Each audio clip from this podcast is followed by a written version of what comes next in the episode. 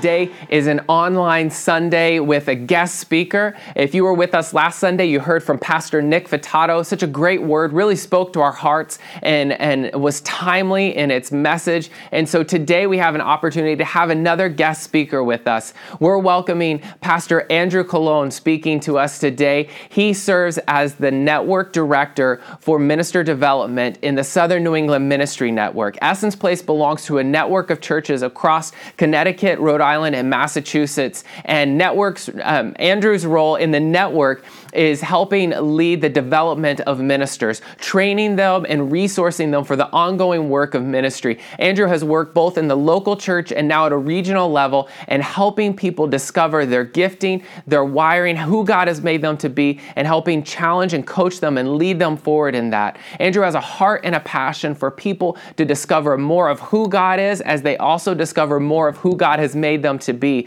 And so in this message today, I know that God is going to speak to your heart. Make sure you're ready to take notes. And as we prepare to hear from God this morning through Andrew, will you uh, pause for just a moment now and let's pray together as we dedicate ourselves in this time to hearing from the Lord. God, I thank you for your faithfulness. God, I thank you that you speak to us regularly and often. God, that in the spirit of who you are, you are continually giving care to us. And so today, as we pause and, and we listen to this message that comes from Pastor Andrew, I pray, God, that you would just open our hearts and our spirits to receive from you. I pray, God, that you would challenge your church as we continue walking forward. I pray, God, that you would care for us by the power of your Holy Spirit. Through all of it, God, we say that we are ready and we are listening. Speak, Lord, and we are ready to receive from you today. It's in Jesus' name that we pray. Amen. Thank you for joining us on Facebook, uh, Church Platform Online, YouTube T V, wherever you find yourself joining us today. We're excited to have you with us and excited for what God is up to. Uh, today I'm going to be sharing a word I like to call a new thing, coming from Isaiah forty-three. I'm realizing more and more as I'm getting older that my tolerance for new things is becoming less and less. I recently ripped a pair of jeans uh, and I became frustrated when I went to the store and learned that there's a whole new system out there to buying jeans.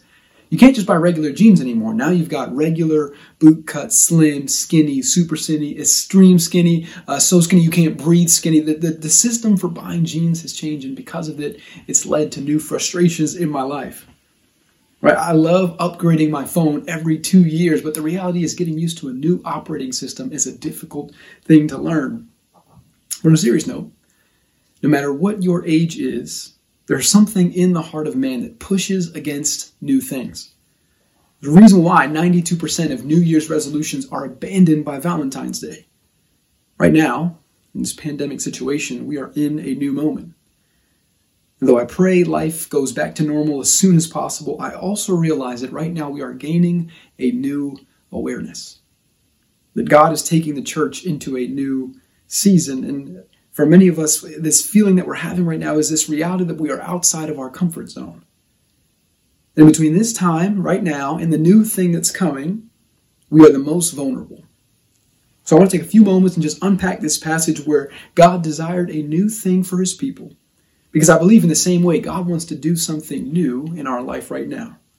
And I pray that you'll choose to make the decision to go along for the ride with where God is taking us. Because I believe God is a God of the new, and if we trust him for this season, maybe things will look different on the other side of our lives. So if you got your Bible, turn to Isaiah chapter forty-three. Uh, Isaiah is a prophet who's writing in about seven hundred B C. And at this stage of Israel's history, it looks like God had just about forgotten and abandoned Israel. This tiny little nation had gone through a civil war, and now the huge Assyrian Empire is literally waiting on their borders to come in and attack. And so Isaiah, a prophet, starts getting this message from God, and it pretty much says two things. It says, hey, shape up. You're getting what you deserve. But two, he also says this, that even though you deserve this, I'm going to show you what grace looks like, and this is how it plays out in your life. And so today, our, our passage comes from a moment where Isaiah is prophesying to his people. And what I want you to do as you hear this right now is close your eyes and envision God speaking this to you right now.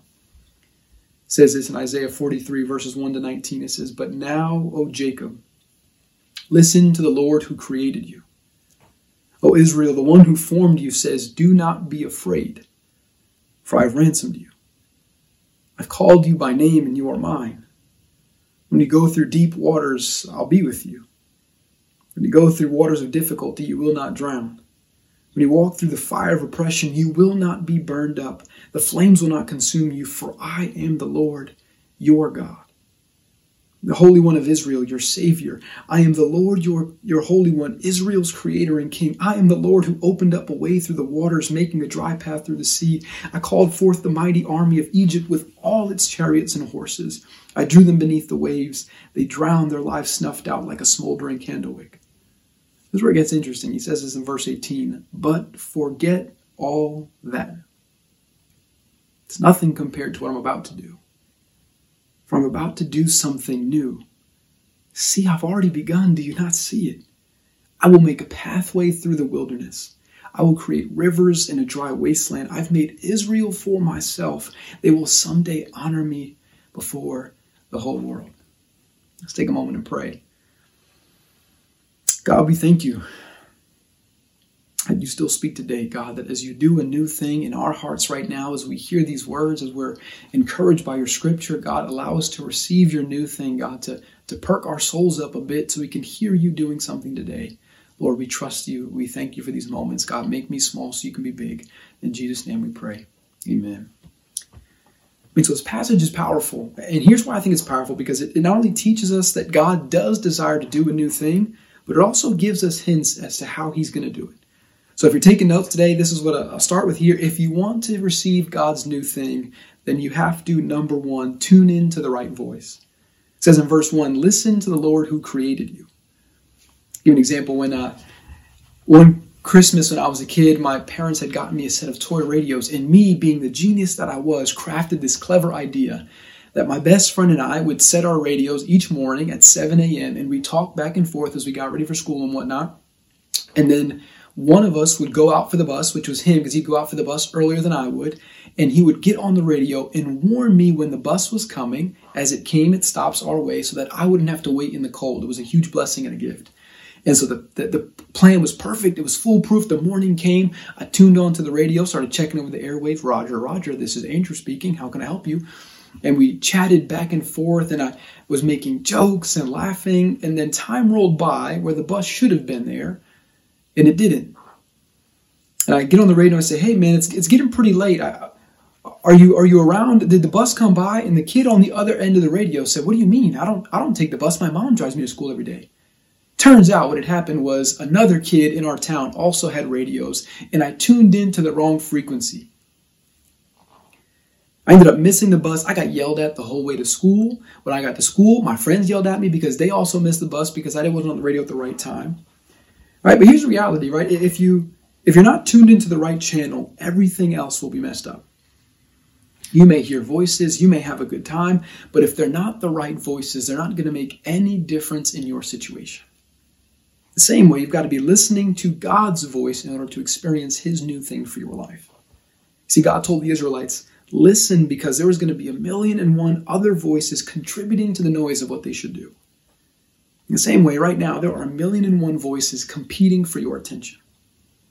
There's a million and, voice, a million and one voices saying what is going to happen in the next few weeks, how you can protect yourself, what you need in order to have peace in your life right now.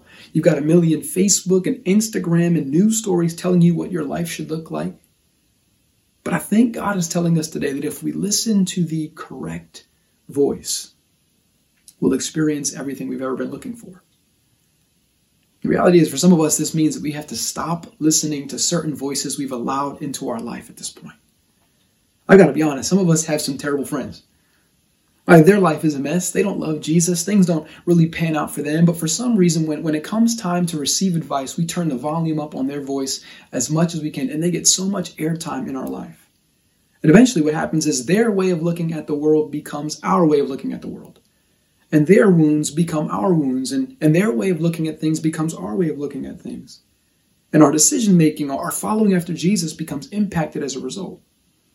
See, hearing God doesn't just mean finding his voice. It means turning the volume up on his voice louder than everything else in our life. At the same time, turning the volume down on certain voices that maybe aren't speaking God's truth to us. Church, you see why it's important to tune to the right voice, because the wrong ones will be our downfall, and the truth is there are plenty of wrong voices out there. And so maybe before we pick up our phone to, to phone a friend, maybe we should pick up our Bibles and hear God's wisdom there. Maybe before posting our a Facebook comment about what's going on in our life, maybe we should stop and spend a moment and, and be with God in prayer instead of trying to find validation in the comments section. Let's find validation in our God who wants to assure us and, and give us the, the assurance of good things in our life. Or maybe we can stop and ask the question, God, who have you intentionally placed in my life right now who will help me understand what you're calling me to do right now? So if you want to experience God's new thing, you have to, number one, tune to the right voice. But the second thing you have to do is realize that God is with you now. In verse two, it said, when you walk through deep waters, I'll be with you. See, for Israel, their own decision-making brought them to a place where they were about to be taken over by a foreign country. They were going to lose everything. And God could have said, you know what? You deserve this. You guys acted like fools. You chased after all things. I've told you millions of times, but you didn't listen. But instead, God says, you're about to go through deep waters, but I will be with you. See, God knew things were about to get really messy for Israel, and it's in this mess that God says two things. I'm here, and I'm up to something new. You may be tuning in right now, and your life is a mess. I believe God would want to remind you today that He has not left. God isn't waiting for you to fix everything. He's not waiting for the economy to clean up. God's not sitting up from the mountaintop saying, hey, get it all together down there. God is with you now. God's not leaving you alone. God will help you get to the place that God is calling you to. But if you want to experience God's new thing, you've got to give up your right to do it on your own. God's with you in your mess right now. And the first step towards moving in the direction to where God is calling you to go is just realizing He's with you right now. That He's the one who's doing the heavy lifting, that God is in control. And so if you want to experience God's new thing, you have to first listen, tune to the right voice. Second thing, realize God is with you now. But number three, you've got to forget the past. Verse eighteen says, forget all that. See, God does something super strange in this passage. The word remember shows up in the Bible about two hundred thirty-one times. And it's usually used to encourage people to remember who God is and what God does. But the word forget shows up about sixty-four times. And it's usually encouraging people, do not forget the good things God has done. And for some reason here, God is telling the Israelites that, yes, I'm the God who brought you out of Egypt by crazy miracles, but I need you to forget all that because I'm doing something new. And if you hold on to this idea of what I did, you won't be able to recognize the thing that I'm about to do. If you only see God as the sea splitter, you're never going to realize God as the cross bearer. If your only concept of God is what He can do on a Sunday morning, then you'll never be able to see the God who can minister in the middle of a pandemic on a Monday, Tuesday, Wednesday through Saturday. Let me help you understand where I'm coming from. I, I love my Keurig coffee maker with all my heart. I know that's blasphemy for some people because it really doesn't make the best coffee, but it makes a good, decent cup of coffee. When it came out, I was super skeptical. I had a thousand and one ideas as to why it was going to be a terrible cup of coffee. It couldn't match up to the things that I did. I had worked as a barista for a year, so I knew how to make the best coffee. And for years, people had tried to convince me, hey, won't you just try a K-cup, try a K-cup. But after years, I was in a pinch, and I decided to just make a quick K-cup because the moment had come. And I realized that is a magical machine. I realized also I'm pretty terrible at making coffee. But the reality is, in this moment, I couldn't get over the feeling that I wasted so many years drinking terrible coffee because I wasn't willing to embrace the new machine that had been invited into my life. In the same way, we've got to understand that if we're going to receive God's new thing today, that if we're going to allow God to do something in our life in the wake of all this coronavirus stuff, then we've got to be willing to let go of the past. Now, let me explain. Maybe you're here and you haven't moved forward in ministry. Maybe you're here, you haven't jumped into the life of your church. Maybe you're here and you haven't thought about serving your neighbors right now in this time because you're holding on to some sort of unnecessary guilt. If you're holding on to sin, I, I encourage you, ask forgiveness and then move on. See, Psalm one oh three twelve says, as far as the east is from the west, so far has He removed our transgressions from us. Listen, God isn't holding on to your sin anymore. And in His book, it's a done deal. So won't you just let it go too? You won't be able to accept God's new thing if you cannot shift your eyes away from the past. If you keep considering yourself a sinner, an addict, or a mess up, you're never going to hear God calling you son or daughter or saint or beautiful, my beloved. Listen, you've, you've got to stop feeling guilty and move on into the new thing in order to accept what God wants to do in your life. Or maybe you're here and, and your story is a little bit different. Maybe you're here and you're bored in your relationship with God. Maybe last year was filled with more of the same, more highs, more lows. You went to the conference, you hit the mission trip, you even got a t-shirt to show you that you went. You felt great for a while, but now you're back at the same thing. Today, I want to challenge you to expect a new thing from God in your life. You see, the Israelites only expected God to move in a certain way, and because of that, they missed it when God showed up on the scene. We do the same thing. We, we expect God to work in certain ways. God, you're going to talk to me at church some weeks, or you make me feel good in a worship song or my devotional. But that's about it. Outside of a Bible verse or a moment like that, I really don't expect you to show up in my life. And because of that, our relationship with God becomes flat and boring. So you need to know this today. God is a wild and untamable being. He, he is scary, powerful, uncontrolled. He literally can do whatever he wants. But he chooses to be safe and good. And that God, who is so powerful, so untamable, wants to do a new thing in your life. See, God doesn't want your relationship with him to be flat and boring because God isn't flat or boring. I'm challenging you this week, would you let God be God in your life? Let him take you on an adventure of a lifetime. Let him love through you like you've never experienced before. Maybe try and reopen certain doors that you've closed off to God. Maybe try and listen to God once again from a familiar song or a class. But realize oh, we can only hear God anew if we give up our expectations. You see, you can't receive the new thing God is going to do if you spend your whole life looking back at the old thing. It's just not possible. And so if you want to experience God's new thing, you've got to, first, tune to the right voice. Second, realize he's with you now. Three, forget the past. And fourth, you've got to accept God's new thing. Verse nineteen says, I'm about to do something new.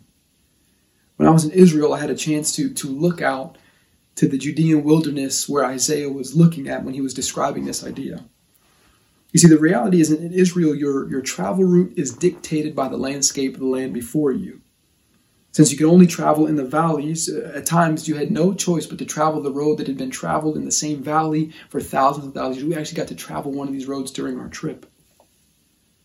So when God says, I'm making a new pathway in the wilderness, he's literally saying he's, he's creating a new way we haven't even seen before. That he's literally tr- uh, changing the landscape of the world around us in such a drastic way that you won't be able to walk the same route you once did. See, the new thing that God did for Israel was save the world through Jesus. He didn't use crazy plagues and miracles like before. He didn't use armies and royal robes. He decided to send his son, Jesus. This was out of the box. They expected some king and some ruler. What they didn't expect was a lowly carpenter. But Jesus perfectly showed us who God chooses to be. So I believe that God wants to do a new thing in some of our lives right now. I believe for some here today that, that God is ready to show you things in your relationship with him that you've never even seen before. I believe for some here today that God is beginning to give you a little nudge from the Holy Spirit, encouraging you to express his love to someone or in a certain way. I believe that right now God is raising up a generation of disciples who will change the spiritual climate of New England and the world around us because we're not people who are defaulting to the past, but we're expecting our God to do a new thing today. Church, my God's not dead. My God's not done. So I'm asking you, believe with me today that God can do something new right now. I believe God wants to break open the walls of your life, of our church's life, and to show you what a real relationship with him is like. But the only thing you have to do today is want that and invite that into your life. For some of you today, maybe you're at a change point. You've got some decisions to make right now, and you're trying to figure out if this is God's new thing. And today, I'm going to encourage you that after this message is done, to take a few moments and, and spend some time listening to God, helping, uh, giving yourself an opportunity for God to help you process these things at the moment. For some of you here, there's, there's some things in the past that you need to let go of today. There are things that, that you've been holding on to for a long time, and now they've got a hold of you. And today I want to give you a chance to say, just like God said to the Israelites, forget all that and move on to what God has called you today. For some of you here, this, this needs to be a time where you say to God, I just want to experience you in a new way. God, forgive me for being bored in my relationship with you. God, I want more of you this year.